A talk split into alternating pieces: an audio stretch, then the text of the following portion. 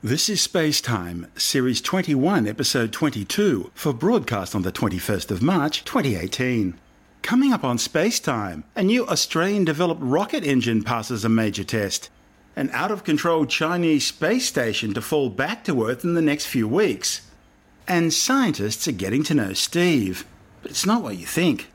All that and more coming up on Space Time. Welcome to Space Time with Stuart Gary.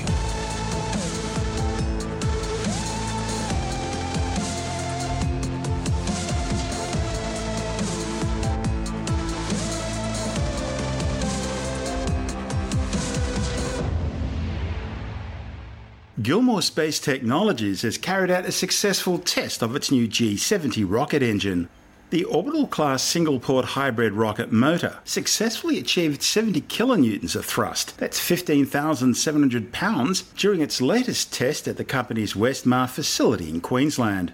The Gold Coast-based startup's founder, Adam Gilmour, says the test brings the company a step closer to its goal of launching low-cost satellites into space. Gilmour envisages his launch vehicles carrying payloads of up to four hundred kilograms into low Earth orbit by twenty twenty using the most fuel-efficient hybrid rockets ever built. The majority of commercial launch vehicles today use either solid or liquid-fueled engines. Gilmour's hybrid design combines a liquid oxidizer with a solid fuel propellant. The advantage of hybrids like this is that they allow the rocket motor to be throttle-controlled. That's the primary advantage of liquid-fueled rockets, while at the same time still producing far more thrust, the primary advantage of solid-fueled rockets. The company began testing hybrid rocket engines in twenty fifteen, using both nitrous oxide and hydrogen peroxide, together with high-density polyethylene and high-density polyethylene wax blends.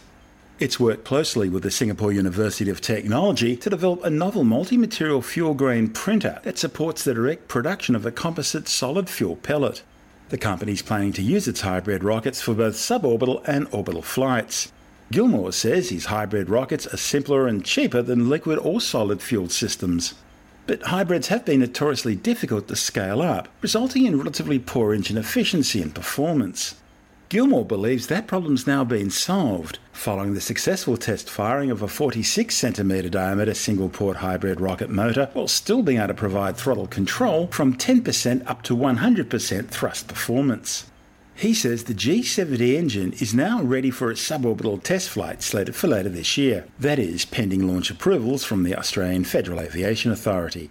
The company made news recently, signing an agreement with NASA allowing them to test their new robotic rover, which is designed to extract water from the Red Planet, at one of the space agency's Mars yards. Well, we're a, um, a space technology company with a primary focus on developing a small satellite launch vehicle, which will have the ability to take four hundred kilogram small satellites up into low Earth orbit, which is where the industry is moving towards. And there is plans from large companies to send more than six thousand of these small satellites into low Earth orbit in the next five years.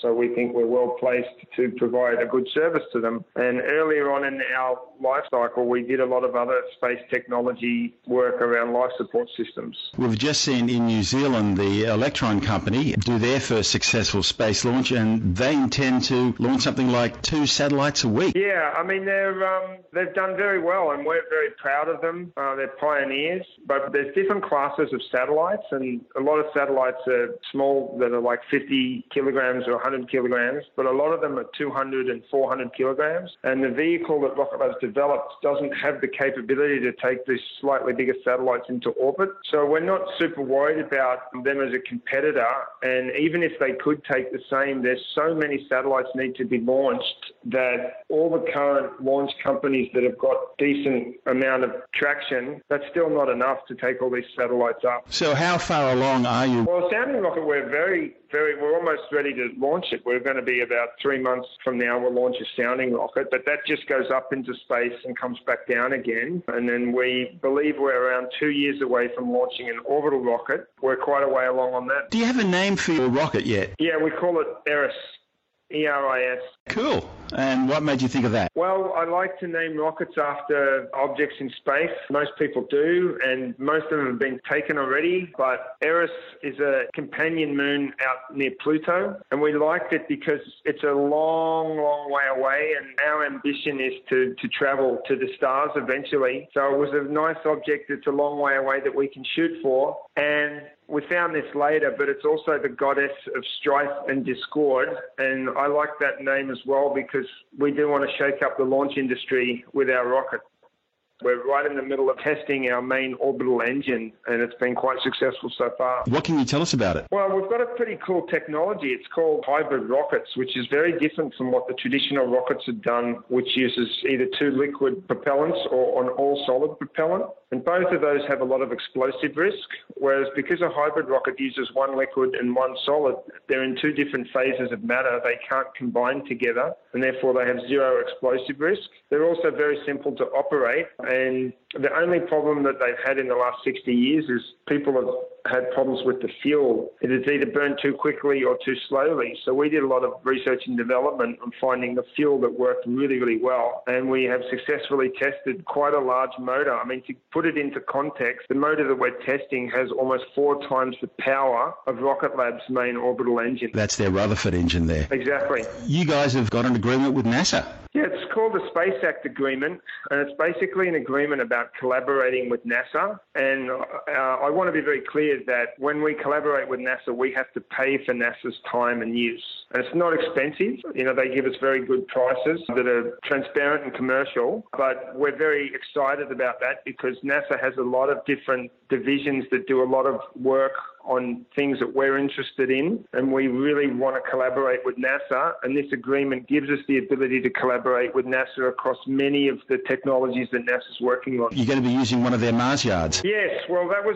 we did a bit of a roadshow two years ago where we went and visited a few NASA centres and talked about all the different technologies we were working on, and the, the team that was very interested was the Mars exploration team that's in Kennedy Space Centre, and they have a very big Mars yard with a simulated Mars surface, and that's where they said, why don't you bring your rovers over and you can test them on this in this yard and we can see how, how they work. That's Gilmour Space Technologies founder Adam Gilmour.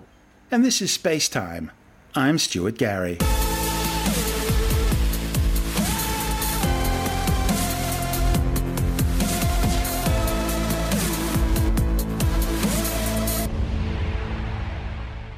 A report by the European Space Agency warns that China's Tiangong one space station is now expected to re-enter its atmosphere on its uncontrolled descent sometime between March thirtieth and April sixth. E S A says the space station's re-entry could take place anywhere between forty-three degrees north and forty-three degrees south latitude. That places most of the world's major population centres in its path, including Sydney, Brisbane and Darwin, as well as New York, Chicago, L A, Hong Kong, Athens and Rome, to name just a few. While most of the eight and a half tonne spacecraft is expected to burn up during atmospheric re-entry, some of the larger components, especially those constructed out of stainless steel or titanium, are expected to survive the fiery inferno, making it all the way down to the surface. There are also serious concerns about the possibility of contamination from the spacecraft's highly toxic and corrosive hydrazine fuel supply.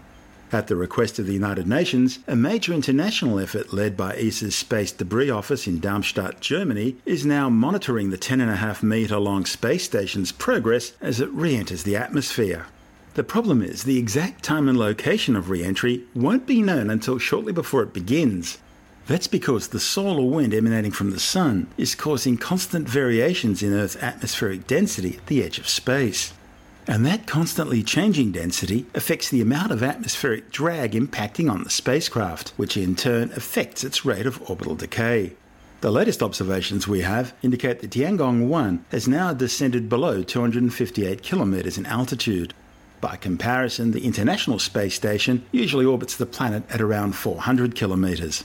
Originally launched in two thousand eleven, Tiangong one, which means Heavenly Palace in Mandarin, was China's first orbital space station, allowing Beijing to test space docking capabilities, the reliability of equipment in long-term orbit, and allowing taikonauts to work and live for extended periods in microgravity. Crews from both the Shenzhou nine and Shenzhou ten capsules visited the orbiting outpost. It was designed to be a stepping stone to a larger space station and eventually mining bases on the Moon. The spacecraft was originally meant to undergo a controlled re-entry, with its rockets firing timed to allow it to burn up over a large unpopulated region of the East and South Pacific Ocean, designated as the official satellite re-entry graveyard. However, Beijing mission managers lost control of the spacecraft in March twenty sixteen when their telemetry link suddenly failed. A couple of months later, amateur satellite trackers watching Tiangong one found China's space agency had lost all control over the station.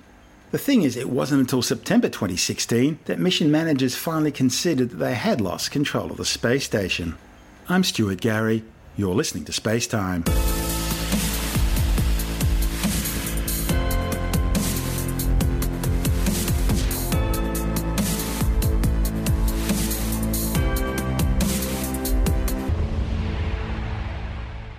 Scientists all over the world are getting to know Steve, but it's not what you think. You see, Steve is a strange shimmering ribbon of purple light in the auroral night skies. The phenomenon was first discovered in twenty sixteen by amateur astronomers who decided to name it Steve when members of the Aurora Chasers Facebook group began posting photos of the unusual purple streaks. Now, the European Space Agency SWARM mission has focused on the strange auroral feature, discovering that it's far more complicated than originally thought. The findings, published in the journal Scientific Reports, shows that while Steve can appear at the same time as an aurora, it's a very different beast. Auroras form when Earth's magnetic field guides energy and ionized particles in the solar wind following a large flare or coronal mass ejection on the Sun around the Earth and towards its north and south poles along magnetic field lines.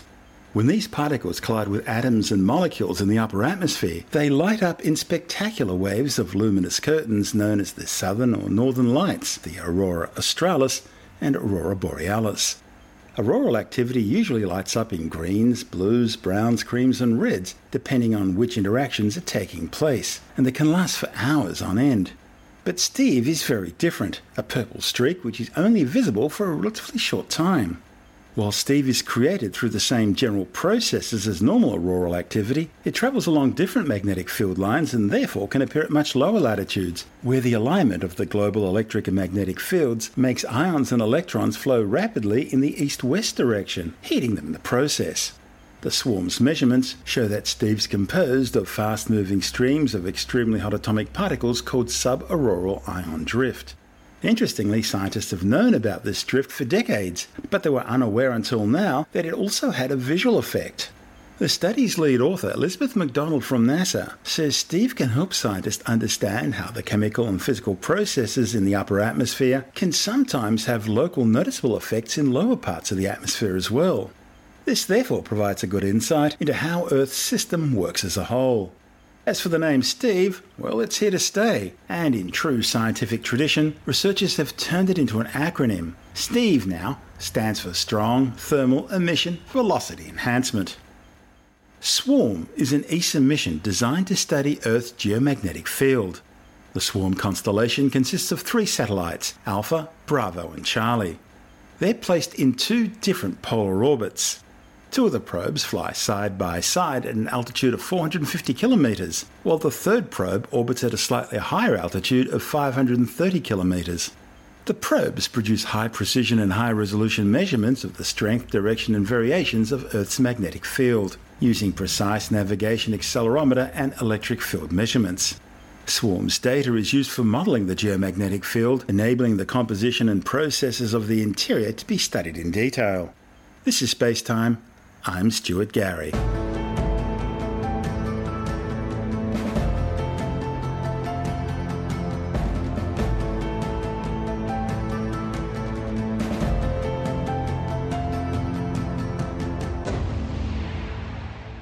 In the wake of growing tensions with North Korea, Japan has launched a new spy satellite to keep an eye on Pyongyang's activities.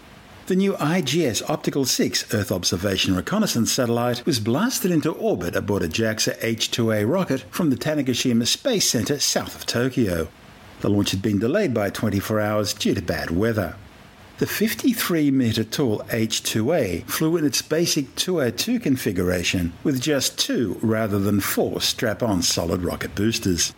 The spacecraft's been placed into a five hundred kilometer high sun synchronous orbit, where it joins a growing constellation of Japanese optical, infrared and radar spy satellites designed to monitor North Korea's nuclear missile program and the increasing Chinese military influence in the South China Sea.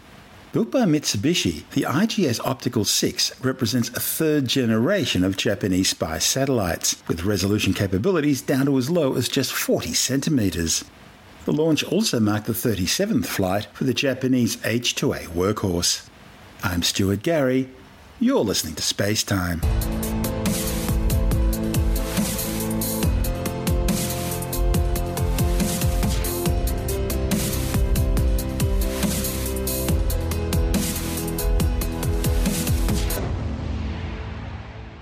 A SpaceX Falcon nine rocket has blasted into orbit carrying a new Spanish military Earth observation satellite.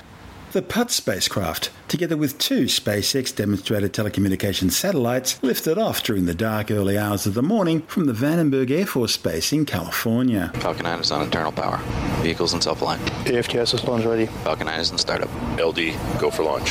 fifteen. Falcon nine is configured for flight. ten, nine, eight, seven, six, five, four, three, two, one. Liftoff.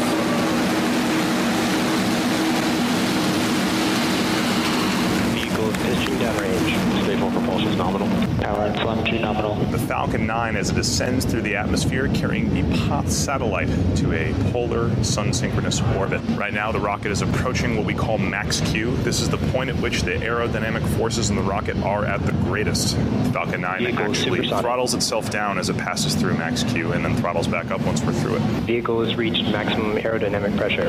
We just uh, passed through our maximum aerodynamic pressure, Max-Q. That Falcon nine rocket is now throttling back up full speed as it ascends through the atmosphere. As that first stage ascends higher and higher through the atmosphere, the ambient air pressure starts going uh, further and further down. Those uh, exhaust gases getting bigger and bigger. We're going to be passing through what we call MECO, which is main engine cutoff. That's when that first stage is going to complete its burn. Shortly after that, we'll have stage separation, and then second engine start.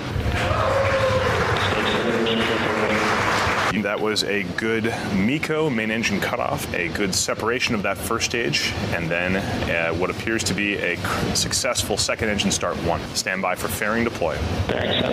That was a successful fairing deploy. The fairing falling down below the second stage. SpaceX will be attempting to recover this fairing today. As the second stage ascends higher and higher into orbit, let's talk a little bit about exactly what orbit we're going to today. This is a low Earth orbit, polar sun synchronous orbit. Low Earth orbit refers to the height of the orbit above the Earth, so things such as the International Space Station are also in low Earth orbit, but they orbit more along the equator, which is what's called a low inclination orbit. A polar orbit circles vertically about the Earth with respect to its poles, so that it passes over the North and the South Poles. This is the orbit we're going to today. Certain types of polar orbits, like this one, a sun-synchronous orbit, keeps the orbit's plane directly in line with the Sun. This allows any satellite that's in a sun-synchronous orbit to see all points of the Earth from exactly the same lighting conditions as illuminated by the sun. This is extremely useful for imaging applications, which would be the P A Z spacecraft's primary intended purpose. Low Earth orbits only require a single burn, so we won't be having a coast phase or a second engine start like we would normally have for geosynchronous Earth orbit launches. P A Z forms one of the key components of the new Spanish National Earth Observation Program.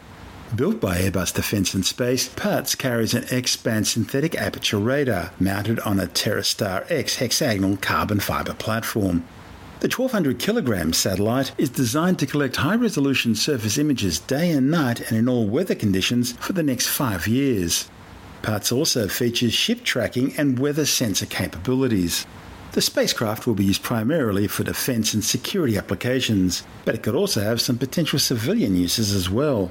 As well as the primary payload, the flight also carried SpaceX Microsat two A and two B, a pair of four hundred kilogram prototype demonstrator telecommunication satellites for SpaceX's planned new Starlink satellite internet service. SpaceX plans to do away with all terrestrial internet connections by having up to twelve thousand of these satellites in its Starlink constellation. As well as the satellite payloads, SpaceX has also used this mission to test its new upgraded payload fairings. The fairings form the two halves of the rocket's nose cone and are used to protect payloads from aerodynamic forces during launch. The new shrouds are designed to better survive their return to Earth after being jettisoned at altitudes of over one hundred kilometres. The fairings will be recovered for reuse on future missions after splashing down at sea. SpaceX believes reusing the fairings will save the company some five million dollars in launch costs. I'm Stuart Gary. You're listening to Space Time.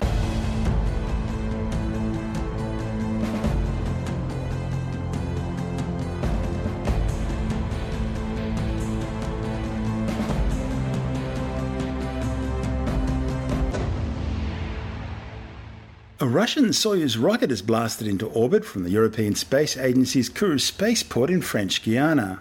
The launch had been delayed by several days, initially for additional technical checks and then due to high altitude winds. nine, eight, seven, six, five, four, three, two, one, hop, décollage.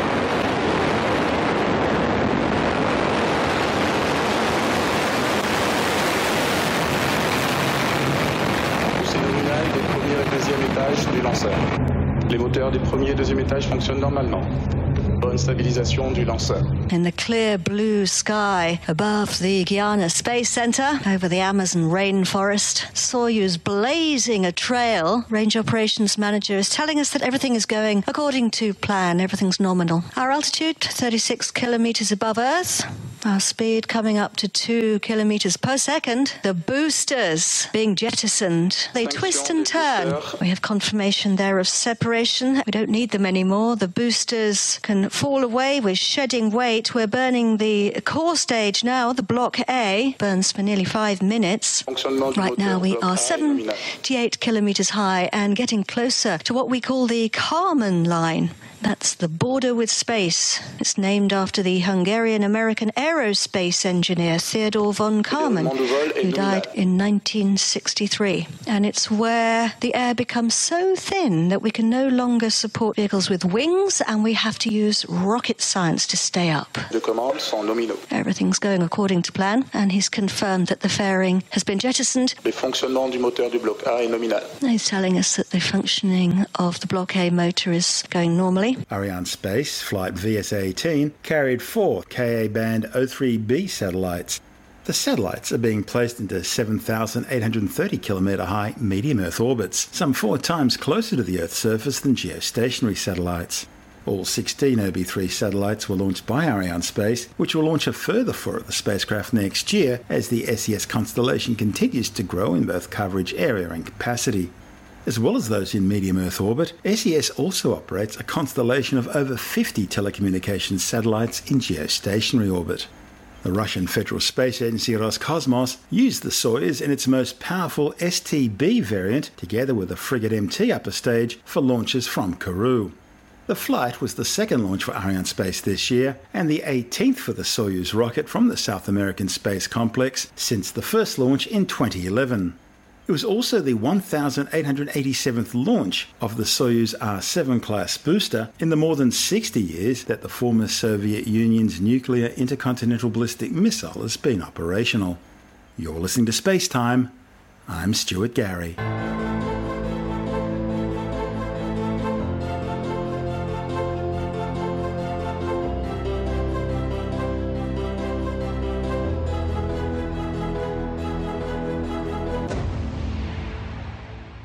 And time now to take a brief look at some of the other stories making news in science this week with the Science Report. Australians call their nation the lucky country, but it may not be so lucky for all. A new study has found that more than sixteen hundred Australian children are hospitalised every year due to self-harm. The findings, reported in the Australian and New Zealand Journal of Public Health, are based on reports from the first twelve years of the twenty-first century. The study found eighteen thousand two hundred twenty-three self-harm and thirteen thousand eight hundred seventy-seven assault hospitalisations in kids under the age of seventeen. Researchers have put together the most comprehensive study ever conducted into the origins of the people of Vanuatu, long regarded as a geographic gateway from Asia into the remote Pacific. The findings are based on D N A analysis of ancient skeletons, modern samples, as well as archaeological evidence. Vanuatu's first people were the Lapita culture. They arrived some three thousand years ago from Southeast Asia. They were followed by Papuan arrivals from the island of New Britain in the Bismarck Archipelago east of New Guinea who had been living in the region for around fifty thousand years.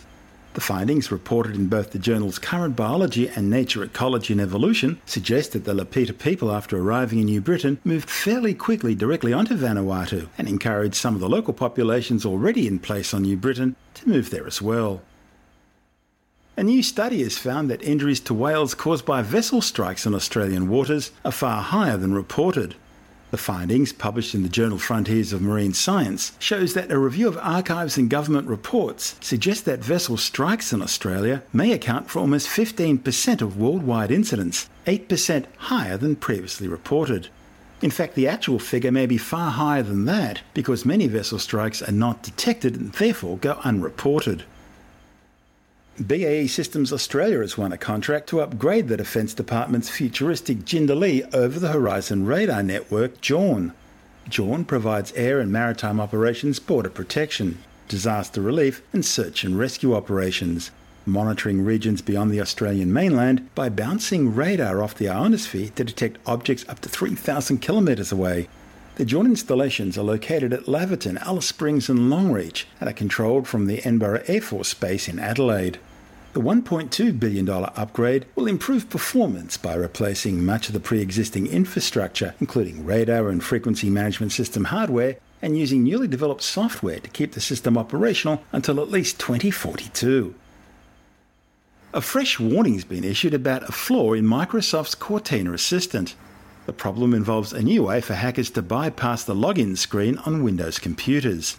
With the details, we're joined by Alex Ahar of Reut from I T Wire. This actually uh, came out originally in September twenty seventeen, where uh, hackers were using high-frequency commands that were still spoken but inaudible to the human ear, but the microphone could pick it up. So that was uh, an interesting conundrum because this is something that you couldn't personally hear. This is like those speakers to get kids away from the front of shops, so they play classical music at a higher frequency range that kids can hear but adults can't. Yeah, and it's also supposed to be the way that you can scare off mosquitoes with these apps that do high frequencies. But that was back in September last year. What's happened in the last week is that hackers have also discovered that because Cortana, which is the intelligent assistant built into Windows ten, if you go into the settings of your computer and go to Cortana, there's a setting called Use Cortana Even When My Device Is Locked. And it seems by default this is turned on. And so even though you might have a lock screen, you um, can still tell Cortana, hey, open up uh, the Edge browser and navigate to a particular website. And if that website has some malicious software that can operate on a version of Windows that hasn't been patched, then it could download malware onto that computer. That's Alex Ahar of Reut from I T Wire.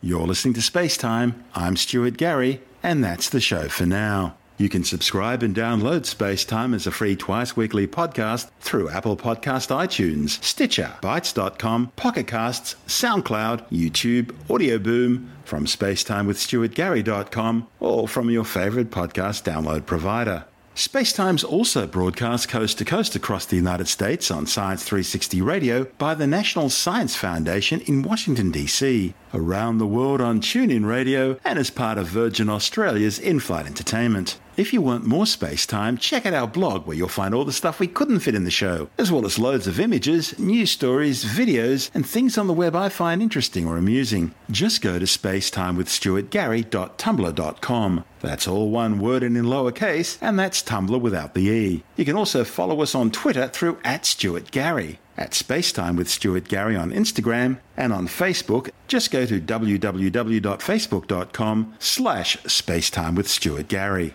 Spacetime is brought to you in collaboration with Australian Sky and Telescope magazine, your window on the universe. You've been listening to Spacetime with Stuart Gary. This has been another quality podcast production from Bytes dot com.